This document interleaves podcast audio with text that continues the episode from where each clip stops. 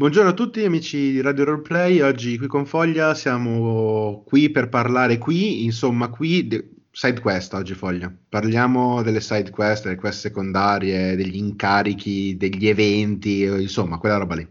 Scusa, eh, ma qua e qua? No, stavo per fare una brutta battuta, poi mi sono ricordato che nel 2021 forse è meglio non fare battute sugli animali. No, no, io lo faccio qui, qua, qua. Paperino, paperina, tutti in forno. Potrebbe essere una nuova serie della Disney, non credo. non penso. Non, non credo, credo proprio. molto lunga, ma secondario. No, no. Va bene, ascolta, Secondo- allora oggi volevo parlare di side quest perché eh, io ho notato che eh, le side quest, perlomeno per quello che è il- la mia percezione, sono sempre usate un po' o a sproposito oppure l'idea magari sotto è bella, il modo in cui sono utilizzate è anche per quanto mi compete corretto, però poi mancano di una realizzazione, come se non ci fosse stata una concezione chiara dell'obiettivo che quella side quest lì dovesse, dovesse avere. E allora, visto che ho avuto qualche spunto veramente bello, anche di recente, su come gestire le side quest e come implementarle, ehm, ho detto secondo me potrebbe essere davvero un ottimo, un ottimo spunto per una puntata. Ed ecco perché oggi siamo qui a parlarne. Vai, lanciami le fonti. Al- eh no, eh, le fonti non te le lancio perché non le conosci. Maledetto, fallo conoscere al pubblico. Io faccio Allora, le fonti su cui mi sono basato perché mi sono piaciuto davvero tanto come quest secondarie sono della stessa casa produttrice di videogiochi che è CD Projekt Red, quindi The Witcher 3 in particolare e Cyberpunk 2077 che io ho avuto la fortuna di giocare praticamente senza troppi problemi perché avendolo preso per Google Stadia non ho avuto problemi di ottimizzazione né niente, qualche bug sì vabbè, però rispetto alle catastrofi che ho visto in giro ehm, non ho avuto nessuna di quelle esperienze lì. È l'unica piattaforma che ho sentito effettivamente in giro leggendo un po' di commenti su Facebook che mh, effettivamente non ha avuto problemi. Mm, Poi non so bene dirti come mai, perché destra e sinistra, eh, non sai che video, videogiocamente parlando sono una capra. Di conseguenza, però, boh, No, ma cioè, perché l'infrastruttura che utilizza eh, ti permette di, eh, tu giocatore che non hai il computer astronave o non hai la Play 5 o l'Xbox Series, non mi ricordo cosa, ci ho ci ho perso dietro un po' il discorso dell'Xbox, non mi ricordo più le serie. È la Mm, Megazord l'ultima. no, E, mm, praticamente permette di giocare non a qualità ultra incredibile, però comunque qualità media, medio-alta, a qualsiasi videogioco direttamente online. Quindi a decidere la qualità, tra virgolette, di quello che vedi è più che altro la tua connessione che la tua, mm, che la tua- l'hardware che, che disponi. E quindi cosa succede? Che eh, soprattutto per Cyberpunk, che aveva un'ottimizzazione un po'... mm, questo è quello che hanno detto, io non, non lo so, non me ne intendo, eh, lì il problema veniva ampiamente risolto, quindi beh, abbiamo divagato. Però sì, quelli sono stati due spunti che secondo me sono stati molto molto interessanti perché, mh, perché sì, c'è stato, c'è sta- sono state delle idee molto belle e sono state integrate soprattutto una quest in particolare di Cyberpunk che non posso spoilerare, ehm, che appunto secondo me quella era esattamente come una se- quest secondaria secondo me doveva essere inserita. C'è proprio l'esempio quello. Comunque, detto questo, che per, mh, con SideQuest magari possiamo avere anche delle concezioni diverse. Io con SideQuest intendo qualsiasi evento, arco narrativo anche, che non sia direttamente riconducibile allo svolgimento della trama principale. Ok, ti farò subito una domanda scottante. Ha delle ripercussioni la side quest sulla main quest o no? Allora, personalmente, am- qua bisogna andare a capire esattamente in che contesto siamo. Cioè, la side quest, che possiamo poi suddividere a sua volta in eventi spot, no? Tipo andiamo a uccidere il, il demone che si aggira nelle terre brutte, esempio. O andiamo ad esplorare quel determinato dungeon là, o gli archi narrativi secondari, quindi proprio una serie di quest che corrono in parallelo alla trama principale, sono situazioni differenti.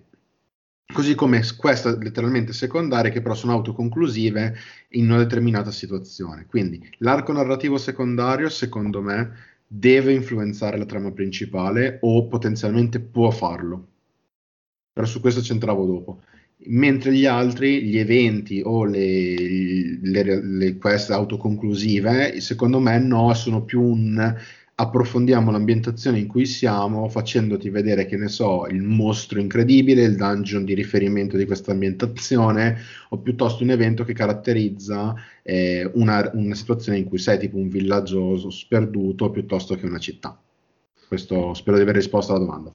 No, no, no, chiaro, chiaro, capi- ho capito, ma mh, giustamente la risposta poi era, non dico difficile, ma era un eh, sia sì che no, nel senso che puoi fare quelle che sono giustamente solo autoconclusive, se finisci in tal punto hai da fare questa missione secondaria che poi rimane lì eh, invece ci sono magari quelle che appunto, come dicevi tu, è un, è un, arco narrativo parallelo alla storia principale e se sviluppi le, i due punti ovviamente hai una sorta di ping pong tra le due cose in modo tale che eh, la, il secondo arco abbia effettivamente dei, mh, delle ripercussioni sul principale.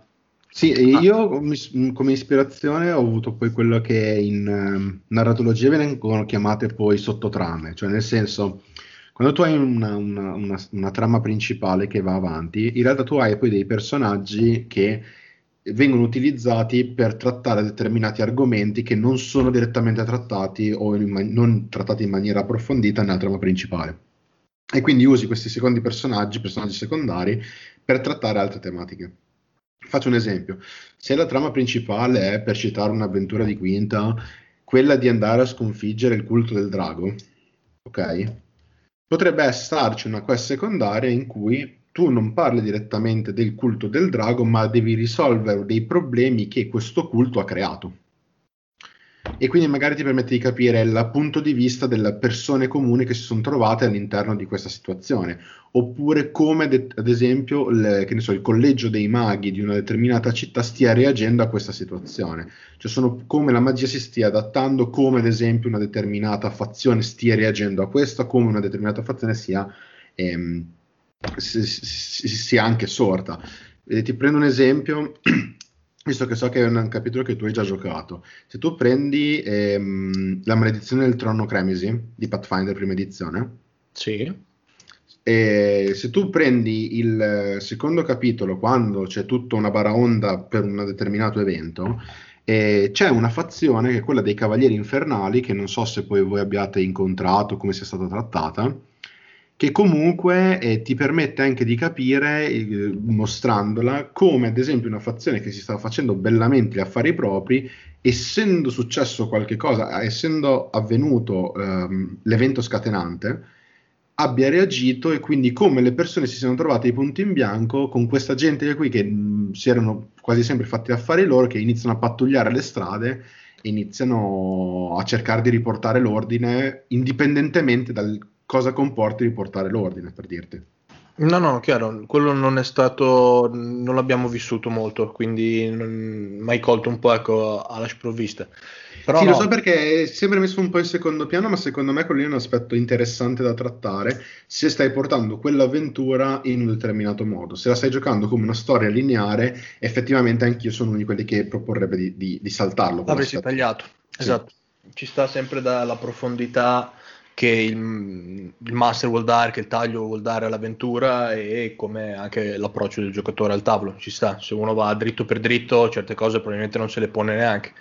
Eh... Eh, non solo, secondo me questo era un altro punto. Secondo me, se io una, sto giocando o sto portando un'avventura lineare, cioè che ho un'avventura in cui qualsiasi cosa io metta, tra virgolette, passami il termine a schermo, conta per la trama principale non ho questa distinzione fra sottotrame e eh, trama principale. Sì, perché sì. qualsiasi cosa stia mettendo da schermo, pensa all'ultima avventura che abbiamo giocato. È un eh, filone principale. Non c'è una trama secondaria lì, non esiste. E soprattutto se ci fosse stata, secondo me avrebbe fatto, passami il termine, più male che bene, cioè avrebbe annacquato, avrebbe rallentato uno sviluppo che in realtà faceva proprio del voler accelerare improvvisamente dopo un caos generale anche un po' l'esperienza. Avresti, confu- lì ti... avresti confuso ancora di più le carte in tavola, forse. Eh... Sì, ma oppure avrei creato un rallentamento improvviso che poi magari alla fine, alla fine storia mi avreste chiesto, Ale, ma perché, perché c'era quella cosa lì che non è servita poi più a niente, capito? No, no, ci sta, ci sta. Ci sono quelle cose che ti lasciano un po' di punti aperti e se, se porti una side quest, dal mio punto di vista, è giusto che sia abbastanza delineata e conclusiva. Eh, poi eh, portare side quest, secondo me, è una questione più da campagna, nel senso, quando fai Da, da un'avventura... open world più che altro. Sì, sì, quando fai un'avventura breve, che dici già che giocherai 4, 5, 6 sessioni, il tempo per sviluppare delle side quest è difficile trovarlo. Dim- Dimmi se sbaglio. Ehm, sì, sì, sì, assolutamente, però eh, più che proprio l'impostazione dell'avventura, appunto, mi ricollego all'open world perché ti porto un'avventura che non abbiamo mai citato assolutamente, mai, cioè proprio questa è proprio fresca, Eh, nuova. ce l'ho. Strad. Sì, eh, esatto, proprio fresca. Più che altro faccio sempre quell'esempio lì perché non ha senso per me andare a citare avventure che magari le persone non giocheranno, così almeno creo un po' di hype su quell'avventura lì che mi è piaciuta tanto. E il discorso è che Strad è un open world e per certi aspetti, quando un master si trova a dover portare quell'avventura lì in maniera estremamente diretta, inizierà a pensare a un certo punto. Ma quanta cazzo di roba c'è da fare che non c'entra un cazzo? Quanta carne al fuoco può esserci in sta avventura? E che cosa succede? In realtà eh, è una cosa che devi capire se snellire, e snellendo snellisci tanto, e in quel caso lì secondo me il mio consiglio è non giocare a Curse of Strahd, gioca Ravenloft, gioca il modulo eh, I6 che ho qui di fianco a me, e riadattato in quinta, cioè perché lì è più dritto. Se invece vuoi giocare a Curse of Strahd, quindi devi per forza di cose abbracciare questo open world che, mh, che adotta lui, allora le quest secondarie diventano molto interessanti perché ti permettono di comprendere l'ambientazione. Attenzione però che ogni qualvolta butti, si, viene buttata una quest secondaria che magari è anche co- autoconclusiva eh, sul tavolo, si rischia di creare delle false aspettative che poi non vengono soddisfatte. Quindi bisogna essere molto bravi a far capire fin da subito che quella storia lì inizia e conclude lì, non c'è qualcosa dopo e non ci si deve aspettare qualcosa dopo. Ci sta.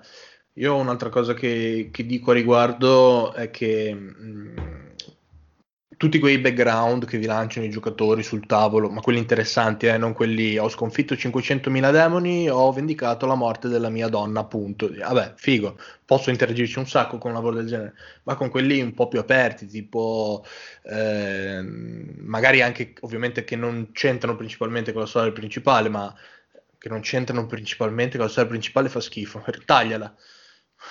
No, Che ovviamente No. non farai. Ma appunto un qualche background interessante che possa portare avanti una qualche storia secondaria da affiancare alla trama principale eh, è il momento giusto di adattarli, sempre se parliamo, secondo me, dal mio punto di vista, di una campagna. Quello è un coinvolgimento in più per un giocatore, vero, ma anche gli altri non è che poi sono lì a guardare la scena, possono sempre giocare, possono sempre intervenire su quello che è la narrazione. Ehm, vai avanti tu, che dopo riprendo.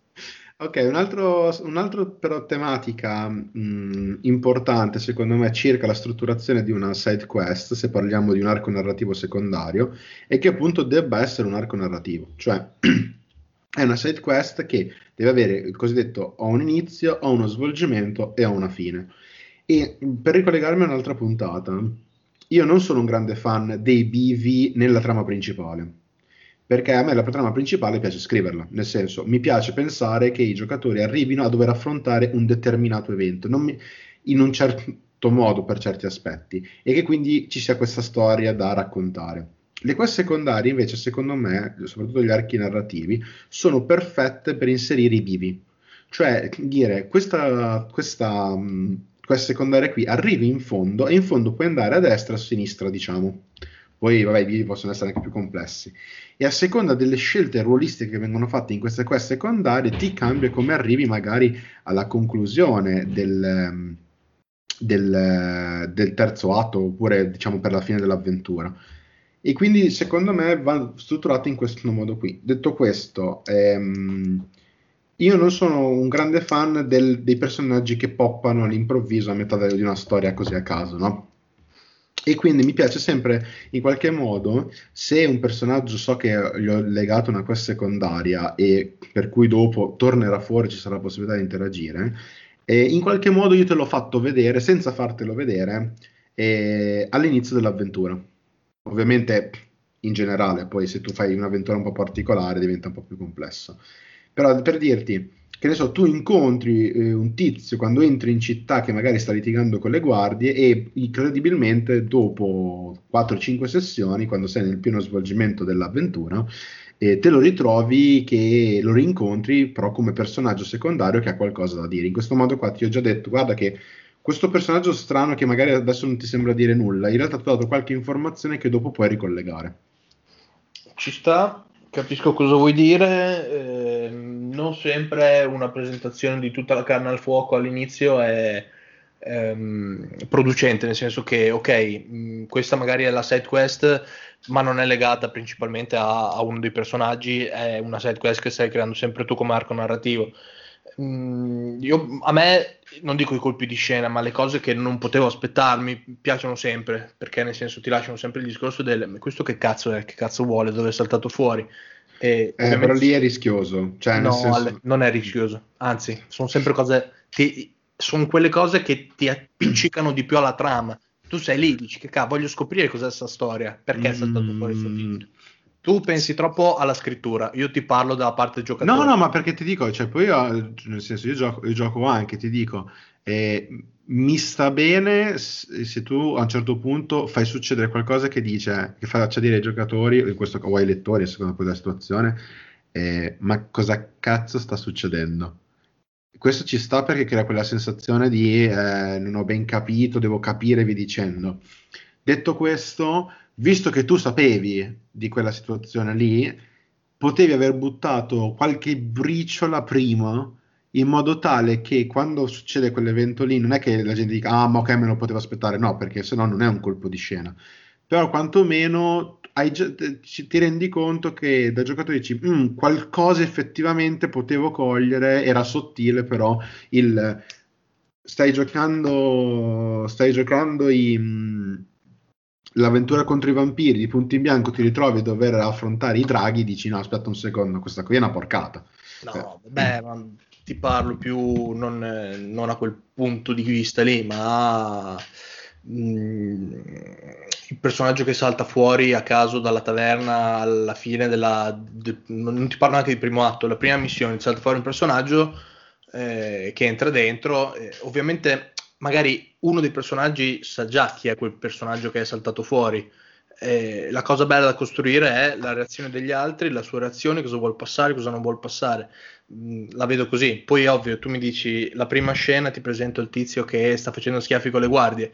Se il giocatore è un minimo, eh, non dico sul pezzo, ma è un minimo navigato, sa che probabilmente quel personaggio risalterà fuori, altrimenti hai giocato una scena che non aveva senso.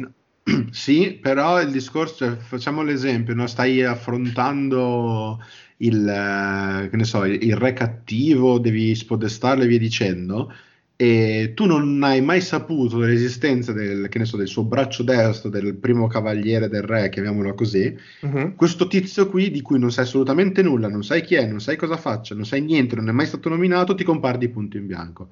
Tu dici, ah, ma te lo potevi aspettare? Sì, ok, ma cazzo, ma dimmi le tre cose, fammi creare un minimo di aspettativa a riguardo. Dimmi solo, anche co- solo che esista quel tipo di figura lì e quindi magari questo mi permette di giocarci un po' di più, cioè l'aspettativa deve essere, la suspense deve essere in qualche modo anche costruita. Il colpo di scena così a cazzo, diciamo, anzi così a cazzo de cane, eh, a me personalmente americani. Cosa? Esatto, i americani. americani. eh, un po' troppo italiano.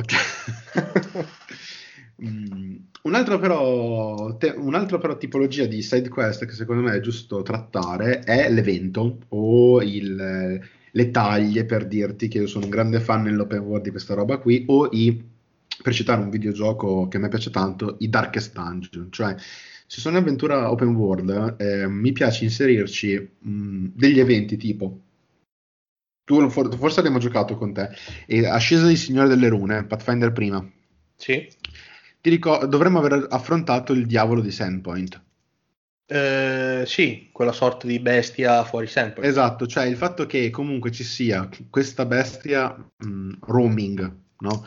Eh, che praticamente viene detto, viene, viene nominato e quindi tu sai che c'è in giro, il fatto di dire, bene signori, andiamo a prendere sto tizio, questa cosa qui, completamente opzionale, secondo me è molto interessante se costruita in un determinato modo, cioè alta, alta difficoltà, alte ricompense. E stessa cosa vale ad esempio, ho sentito che c'è, che ne so, la cripta incredibile nascosta, non c'entra un accidente magari con la, l'avventura principale, però dici, sai che c'è, dici bene, andiamo a fare quel dungeon là. Quel dungeon lì deve essere totalmente un inferno, perché alla fine dei, della fiera è opzionale e se tu ci arrivi in fondo eh, devi però avere qualcosa che ti faccia dire ok, ne valsa la pena. Sì, la spada più uno.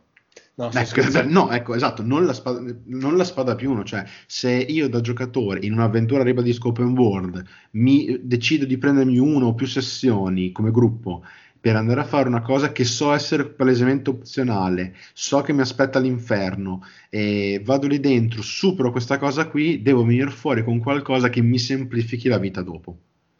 Io invece ti ribalto quello che dici tu, e... ma per un discorso diverso. Eh. Eh, suplex. Sì, esatto, faccio un belly to belly però, perché mi piace di più, è più violento. Ehm, quello che dico io è, mh, capita sempre la sera dove eh, Gianni non riesce a venire perché gli è morto il gatto, perché... Ma perché oggi si con gli animali, ho capito io, è, uscito, è, uscita l'acqua dalla boccia del pesce rosso, gli si è ribaltata la tartaruga, posso andare avanti quanto vuoi. Eh, comunque, si è ribaltata la tartaruga, eh, questo è importante. Eh. Il sunto comunque è quello, che un giocatore ti pacca, non dico all'ultimo, ma quasi il più delle volte dici vabbè siamo in un momento abbastanza clou saltiamo. Se siete in un momento abbastanza mh, mm, fa, cioè pollege mettiamola così il, è il momento giusto di giocare dal mio punto di vista una side quest conclusiva. Nel senso il dungeon che dici tu super difficile quello è giusto portarlo quando ci siamo tutti visto che è super difficile. Ma eh, l'alternativa di la taglia in città su il eh, mercante di scacchi ho buttato lì una cosa a caso. Eh, in tre visto che manca Gianni, si riesce a affrontare, quella sera lì la dedichiamo a eh, scoprire chi cazzo è il mercante di scacchi, una cosa totalmente anche, non dico inventata, improvvisata, ma riempitiva, proprio un filler. filler. Un cazzo di filler pensando a Naruto, pensando a One Piece. Quei discorsi lì possono essere cose un po' più semplici, giusto per evitare di passare a casa il venerdì sera e a, a alla fine delle quali effettivamente ci sta la ricompensina del cazzo dalla spadina più uno alle frecce 20 frecce più uno alla pergamena di palla di fuoco ecco. individuazione del magico. Beh, bella. Anzi rilancio. Curare veleno. Porca boia. Tu dici grazie. È un tipo di calzini a Natale no? dici vabbè guarda.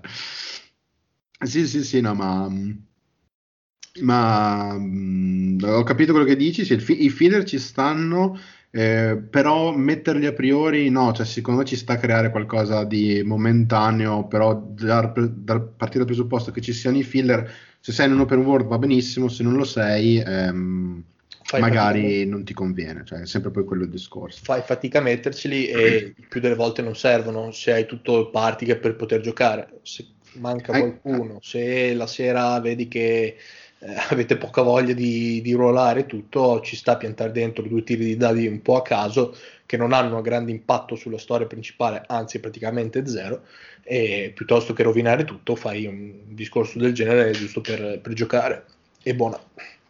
Sì, sì, no, ma su quello, su quello, mi trovi d'accordo. Poi ci sono invece, secondo me, anche delle avventure, chiamiamole così, ne abbiamo già parlato, secondo me, proprio nella prima puntata, Fogli, se devo essere sincero, che possono essere invece interamente basate su quest secondarie, cioè la cosiddetta West Marches, no? Sì. Cioè, tu hai tanti eventi che decidi tu se affrontare, quando affrontare, come farlo, e via dicendo, perché sai che il tuo obiettivo in quel caso lì non è quello di giocare un'avventura, una storia, ma piuttosto quello di giocare un'ambientazione. Cioè, hai il concetto dei rumors, hai queste varie cose, varie, varie quest che poppano in giro per la mappa. vai lì e giochi. Quindi avevamo già trattato una cosa del genere e effettivamente ha tutte le caratteristiche che stanno dicendo fino adesso, cioè avendo un'avventura open world senza una trama lineare principale, puoi avere dei piccoli archi narrativi autoconclusivi anche solamente per ehm, gestire determinate situazioni, così come tanti piccoli eventi fine a se stessi che poi ti servono più che altro per eh, fare il livello, ottenere le, l'equipaggiamento più bello o, o similari. Sì, sì, ma mm, mi trovi, mi trovi d'accordo. E, mm, un'altra idea che mi è venuta in mente al momento, sempre legata al discorso background, secondo me si potrebbe provare a giocare delle side quest tipo flashback. So che, so che è complicato, so che non è così facile, anche perché probabilmente sarebbe il flashback di un giocatore, gli altri sarebbero un po', eh, non dico chiamati a fare da attori, però eh, visto che anche il gioco di ruolo è una sfida attoriale, può essere una proposta da provare a lanciare sul tavolo. Difficile da gestire? Assolutamente sì. Difficile da portare? Sì. Di difficile risultato? Sì. Secondo me, se hai un gruppo portato che può vedere di dire, ok, dai, stasera vediamo il discorso perché hai quel cazzo di graffio sulla faccia, figlio di puttana eh, si può provare a, insomma, mettendosi d'accordo magari ecco, per lo prima, anziché arrivare sul tavolo con questa proposta, eh, si può cercare di, si può provare a portare questo discorso. So che te sei totalmente contrario. Mm, sono totalmente contrario, hai la parola con la F, flashback, giocati. Cioè mi sta bene il flashback che tipo il giocatore a inizio sessione a turno, una volta a, ruota, eh, all'inizio di ogni sessione c'è un piccolo flashback che spiega un dettaglio del personaggio, mi piace un botto. Eh, ma i flashback giocati, secondo me, ti stai andando a prendere, come sempre, un, chiamiamolo un rischio, con, con un po' di licenza poetica, inutile, cioè non conveniente soprattutto. Preferisco usare quel tempo lì facendo, facendo qualcos'altro. Quindi io preferisco così. Poi se tu mi dici sì, no, voglio giocare, nel senso eh, sono, sono, poi gusti e quindi lì entriamo nella sfera dell'opinione, quindi non ha senso neanche poi approfondire più di tanto. No, no, ci sta. Questa era. È sempre un'idea per andare a portare la serata dove Gianni ha problemi col cavallo. Quindi ecco, può essere un'idea anche quella. Un'altra tematica che si potrebbe, anzi, mh, più che portare un'altra tematica, voglio portare alcuni esempi adesso perché ho citato Cyberpunk e ho citato The Witcher, secondo me è giusto portare gli esempi. Eh, caro Foglia, se eh, non posso spoilerare The Witcher perché sti cazzi è passato talmente tanto di quel tempo che veramente cade in prescrizione. E, esatto. E ehm, quando tu inizi The Witcher 3, dopo poco tempo ti ritrovi all'interno di una, di una cittadina perché stai cercando informazioni su un personaggio. Cerco di essere comunque abbastanza spoiler free. Cosa succede? All'interno di questa cittadina piccolina in cui ti ritrovi, eh, trovi una persona che ti, ehm, che ti, dice: Guarda, io ho visto quel personaggio lì, posso darti le informazioni. Ed è un personaggio molto strano, cioè molto caratterizzato per essere un personaggio che poi non vedi mai più. Mm-hmm. Quelli di CD Project Red ci hanno costruito sopra un intero DLC su quel personaggio lì. cioè, tu a un certo punto torna fuori ed è uno dei due DLC, tra l'altro i DLC di e Witcher 3 sono una bomba entrambi e eh, quello lì diventa il, l'antagonista di un intero DLC in cui c'è uno che secondo me hanno preso, hanno rifatto a immagine e somiglianza di Beckham. Mm. C'è un personaggio all'interno di quel DLC lì che è, ident- è proprio identico, identico.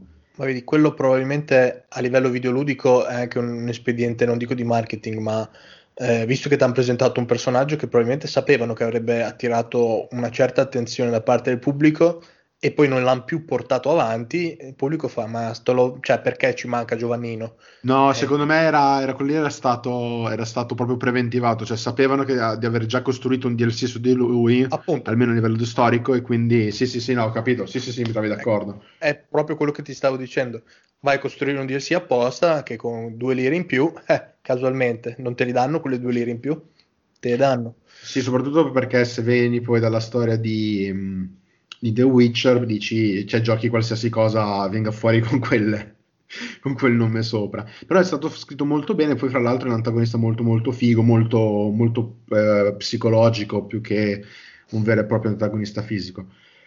Quindi quello è un esempio. Però ad esempio prendo The Witcher 3 invece per fare l'esempio di una caratteristica che a me non piace assolutamente delle quest secondarie, e cioè mm. il fatto che tu possa farle solo a determinati livelli.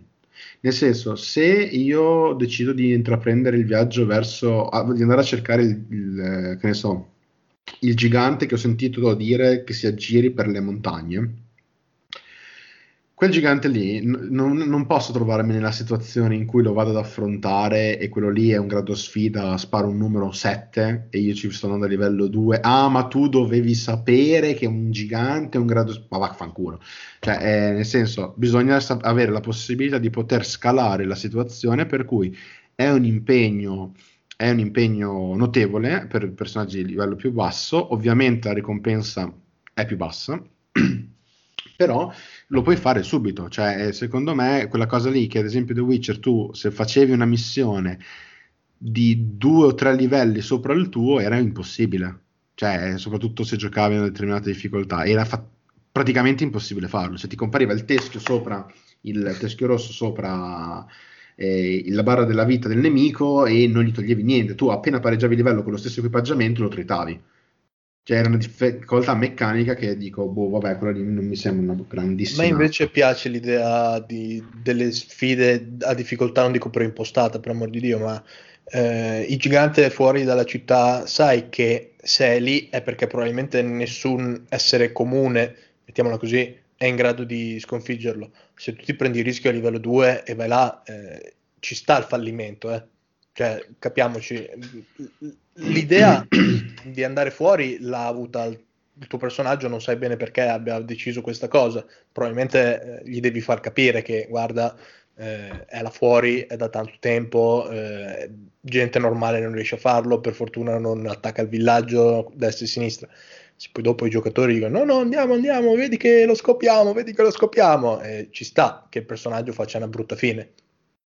Sì, ass- non era quello il discorso del fatto di dire che per forza lo debbano poter battere, però nel senso, se tu sai di avere dei personaggi di livello 1 o 2, ok? Non dirgli neanche la quest. Non dirgli neanche che c'è, oppure se dici questo, gli dici che c'è il, che tipo è andato lì un'intera squadra di guardie, sono state tutte uccise, e poi ci metti un viaggio per cui loro non siano in grado di arrivarci, oppure dicono no ragazzi, cioè, se lo facciamo adesso ci, ci crepiamo durante addirittura il viaggio, figurati poi il combattimento, oppure puoi fare una cosa diversa, puoi fare in modo che loro arrivino, che ne so, nella tana del gigante, il gigante in quel momento lì non c'è, e loro si ritrovino dentro quando il gigante rientra, quindi possono decidere se fuggire o avere un vantaggio, tipo un'imboscata, per cui riesci un po' a bilanciare le cose.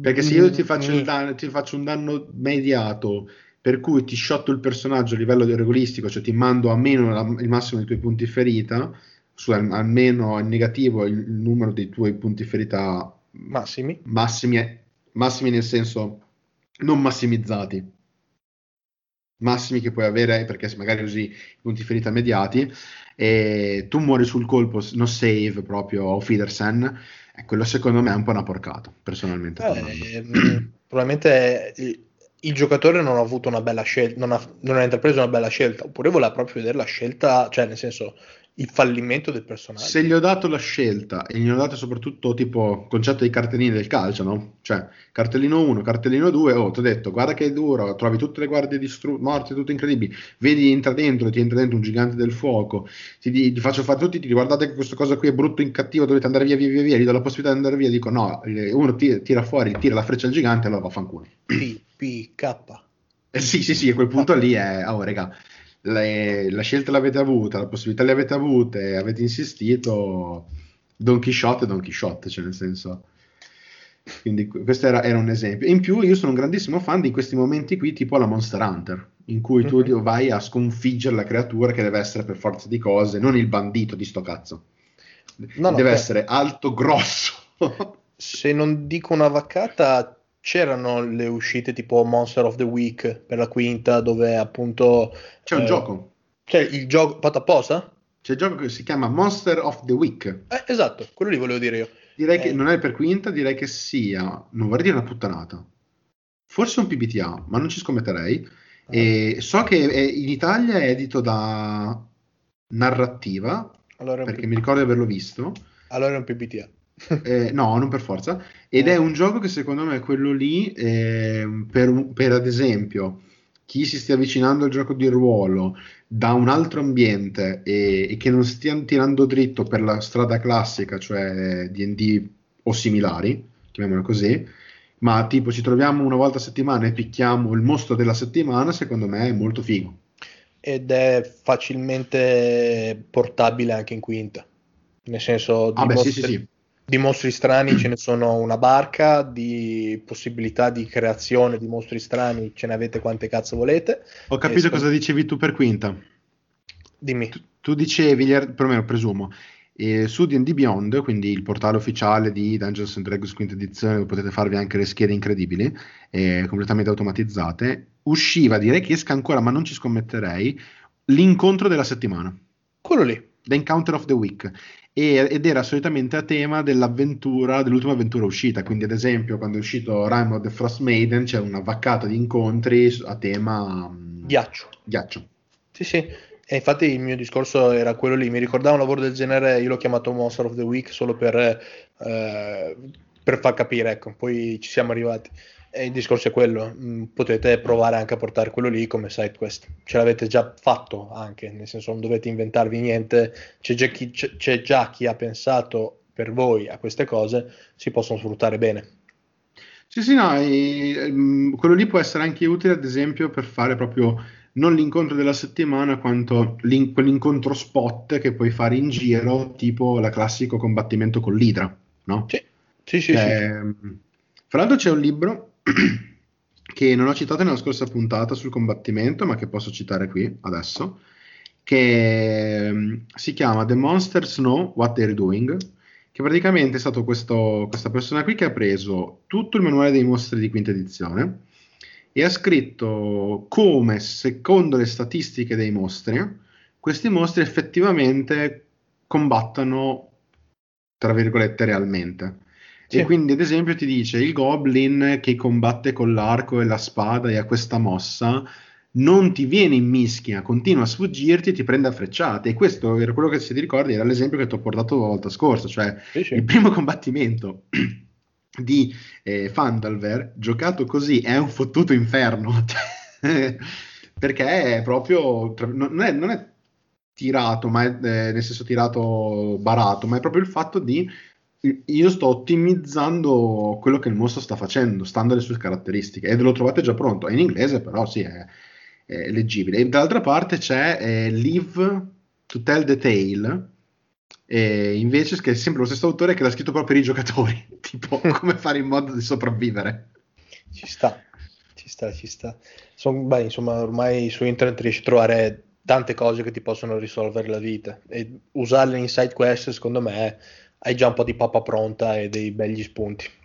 In più, secondo me, in, in, col fatto che per molti la quinta è anche fin troppo semplice come livello di mortalità, o meglio, non è semplice, è poco letale avere quei momenti in cui tu sai che stai un po' uscendo no, dal perimetro story driven, ma stai andando nel peri- nel, nella situazione un po' um, appunto opzionale. Qui per me è proprio l'esempio classico di eh, Bloodborne, ad esempio, il videogioco, che aveva creato proprio una serie di dungeon procedurali ed erano tendenzialmente più impestati, cioè nel senso stai andando fuori, io ti do delle ricompense, ma per darti queste ricompense devi superare delle prove che non sono il combattimento narrativo, è un combattimento strategico.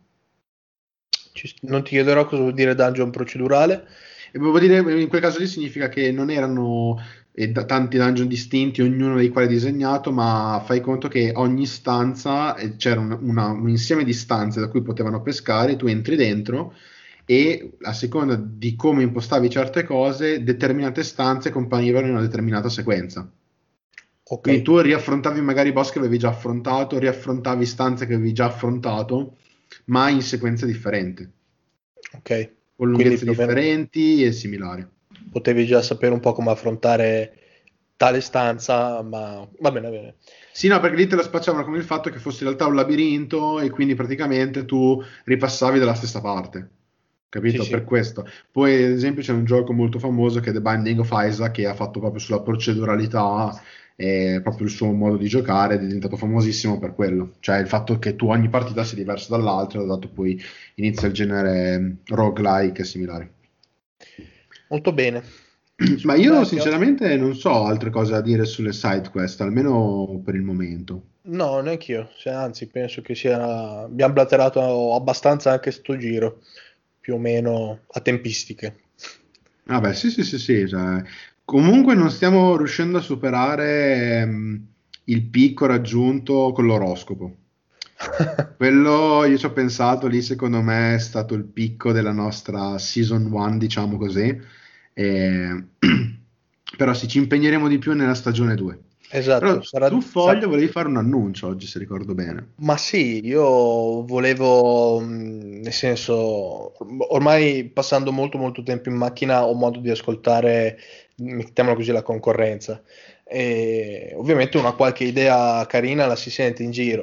Il discorso è eh, se avete qualche cosa da, da dirci, delle, mh, mm, dei consigli, avete bisogno per eh, qualche problematica che vi si pone al tavolo e tutto, anche per noi, nel senso avere modo di poter portare un argomento che magari vi è più vicino rispetto a quelli che proponiamo, eh, perché no, mandateci o un direct direttamente sulla nostra pagina Radio Roleplay su Instagram, oppure scriveteci una mail a...